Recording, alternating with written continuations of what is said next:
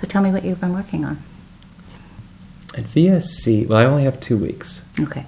So it's it's maybe more modest than some of these other people who are um, doing unbelievable epic works. Uh, I started uh, working on a new essay for a monthly update letter about my transition. They're called the Diana Updates. Right now, they're personal letters, but they're emailed to about 160 people across the country who I love and I mostly don't live near and who want to hear how I'm doing. Hmm. I've been limiting myself to a thousand words. And so in the beginning, I worked on update number 10. And the writers on this list of people I mail to, they know, they all know it's more than just a letter. So, uh, so this is my kind of unusual nonfiction prose projects. And uh, I put a lot into those. I was really happy to get a letter done in that beautiful studio right on the river then after that, I started working on um, some poems, um, a couple poems for my notebook, writing some new poems. I've been writing here. I've been writing in this little cafe in Morrisville called the Bee's Knees. Oh, nice. Wherever I can have some good luck. So mostly I'm just drafting new things. And the third thing I'm doing is um, kind of like the business of poetry. When I get back to New York in a few days, uh, I'm going to have to um, send out notices about a workshop. And uh, unlike a lot of writers, I'm not employed by a university. Uh, I'm self-employed itinerant teacher, so I've actually confessed to doing some poetry biz while I've been here. So anyway, between those three things, it's been pretty busy time. Wow, that's amazing. Tell me about with the new work. Did you read any of the new pieces at the poetry reading? I came close to reading one of the new pieces. I have a new piece I think it's just called Practice and Theory Hmm. about a time where I did a full bow in front of my father. And it was very interesting what happened after. A full bow, like I did a bow. At the time um, in college, I, I had not an easy relationship with my father, to say the least. But I had taken a course in Zen practice and theory. We did 108 bows every morning. So I was showing him a bow. And I did a full bow all the way to the floor. I touched my forehead to the floor. And then I got up. And then what he did after that was remarkable. So I came close to reading that. But I know too much about how long it takes to really close the door on a poem. hmm And uh, readings are indelible, they stay around forever. So I did read two new poems, but they weren't that new. So maybe I was breaking the spirit of the readings. I apologize. No, not at all. I was just wondering if, uh, if part of that voice was was in there. It was a remarkable reading, so. Oh, I thank there you. was no, yeah, no no apologies needed. I think people read from Yeah. new work, old work.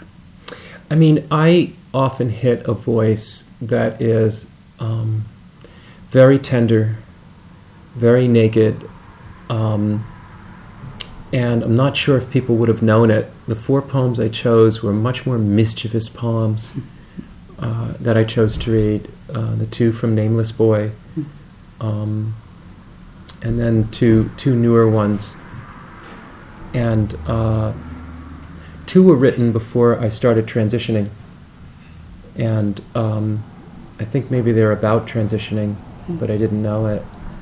And then the other two were written, you know, once I knew I was going to transition, you know, my gender. So there are two Doug poems, and then two Diana poems. And what I have found is that, as a man, I wrote these all-out balls to the wall love poems about women. And as a woman, I write heartbreaking love poems about women. so there you go. You are yourself. You yourself, uh, a, a bunch of people in my life think I'm going to write different in a dress. No, no, No, it's still going to be your work. it's my work. It, there's no gender. Um, la- last question. You had mentioned about the bow and about the Zen practice, and I know you're here um, as a Hemera fellow. Do you want to talk at all about being here as a, a meditation facilitator? Mm. Yeah, I'm actually not a Hemera fellow. Okay. the fellows, there are six fellows in this two week period at the Vermont uh, Studio Center, and those are people who are funded, who won um, this fellowship. Uh, 12 people together out of somehow 270 applications, remarkable artists, all of whom have a contemplative practice. I was hired to come here and be a meditation instructor support for the Hemera Fellows. So Hemera is employing me, but um, uh, I didn't go through the process and I wasn't anointed a fellow. I'm just here to support them. Um, so yeah, it's an interesting role. Uh, I normally don't don't come to writers' colonies because I, I do pretty well in my apartment. Mm-hmm. Although I might want to come to some writers' colonies now. It's really nice here and the food is good. Uh, and how does just a, one quick follow up? Um, does your practice inform your writing? Yeah, yeah, it does. Um, it's a hard thing to describe quickly, but um, meditation is all about space and the awareness of space. And poetry is all about space and the awareness of space. Um, you look at a poem on a page, something's happening with space. Um, and then, of course, a poem is carved out of silence. You know, poems are remarkable for, for really what they don't say, the drafts that the audience didn't know, the choices of what not to say. Think it was Robert Frost who said, in the end, we become known by where we stopped short. You know, it's a lot about space, and I'm sure every every art genre has an equivalent of, of, of you know what it would mean to work with space, uh, to work with silence, and then once you have that kind of silence, what kind of energy finally are you going to put into this space versus um, what doesn't need to be there? So mm, I could say more, but maybe that's enough. Oh, that is enough. Perfect. Thank you. You're very welcome.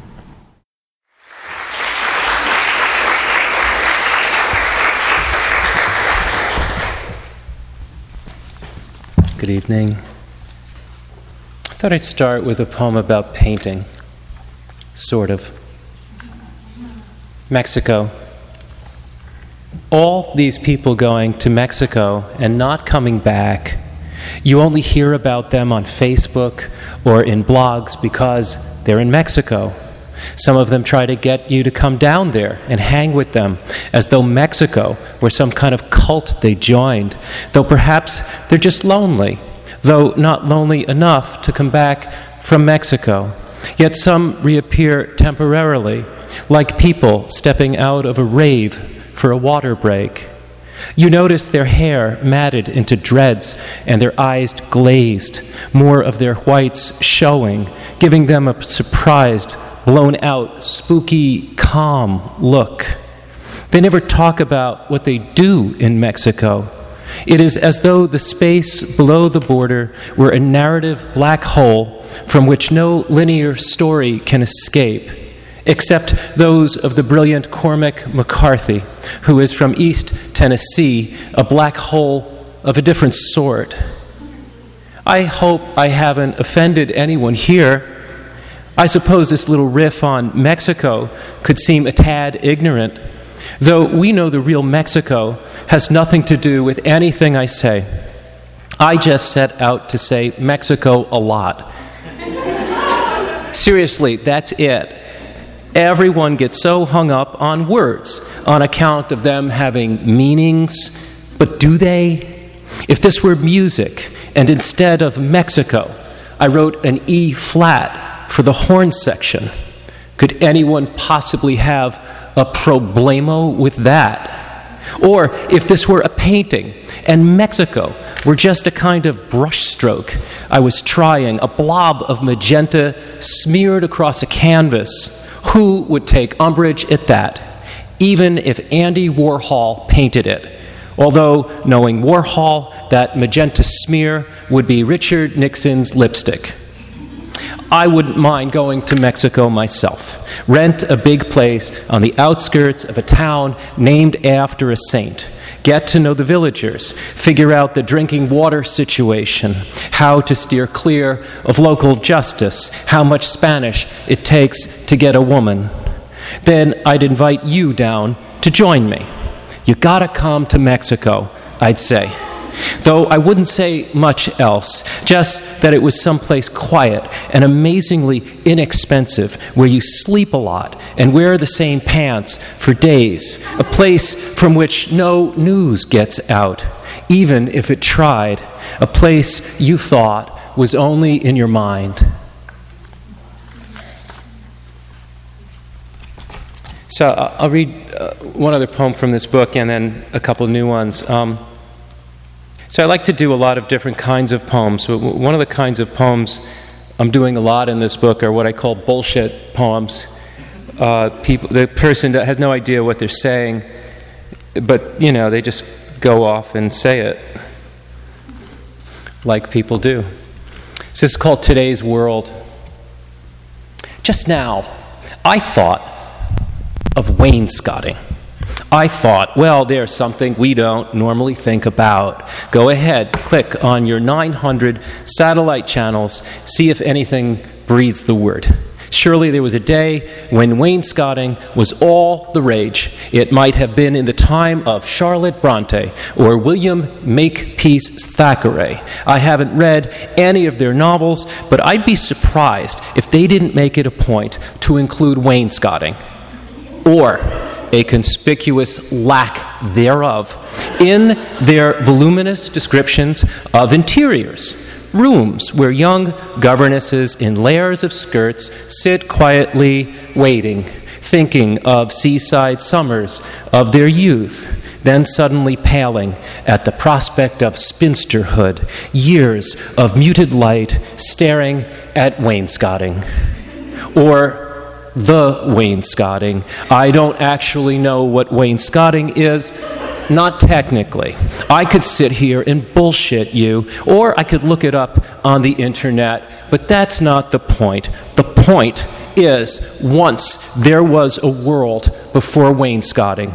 A barbaric place, though not, I imagine, without a certain raw beauty, followed by a transitional period, an age of incipient wainscoting, as it were, marked by the usual stumbles and false steps, giving way to the tastefully wainscoted milieu of Charlotte Bronte and William Makepeace Thackeray, which brings us to today's world of zip drives and smoothies and people from Sector 6. Now you can get replacement applicator tips at Bed Bath and Beyond or, boot shapers. Keep your favorite boots from sagging, but you can no longer find wainscoting.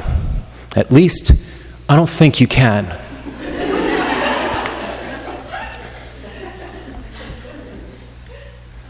so, um, I was friends with the late, great William Zinsser, uh, who died this past, I think it was May. And uh, three years before he died, uh, he went blind and he called me on the phone and said, Could you teach me to write poetry? And he's known as a prose writer. And uh, so every Thursday I came over to teach poetry lessons to William Zinsser, and I was exposed to a lexicon that I admired. And you can't just use someone else's words. So maybe this poem is for him. It's called Fedora. Sometimes you hear a person use a word such as vex, which causes you to say to yourself, Now there's a kick ass verb. And then ask, Why don't I say stuff like that? But instead of raising up your diction, you're consumed with regret. How this man spent all these years sublimely vexed while you were more prosaically pissed off. It's like those times you made a resolution to upgrade your wardrobe, sensing time itself slipping by, but still you failed to live your days in blazers and good shoes and vests Imagine the opportunities, the women who might have come over to you smiling, twirling their hair, had you had on a vest. And imagine if you'd found a few more people feckless instead of settling for assholes. Though at this point, you may never know why you've gone with schmoes and not Galahads, which is a lot like dragging yourself around in dungarees and t shirts, looking like a guy someone tries to shoo from a photo they're taking of someone else in a fedora. Though if you wore a fedora, they might say, hey, how about getting in this photo? But here's the thing you've got a fedora, two of them, high up in your closet, yet you never wear them. Maybe that poem isn't about William Zinsser. So I'll just close with one other poem. Um, it's called Whole Lot of Love, and it's after the song that you know about. If you're ever in a fight with someone you love, each of you holding the pistol of your dignity to the other's temple, despite or maybe because of the width and breadth of that love, which has you pretty sure you've been mistaken for her father, while she's fairly certain she's again found someone like her mother.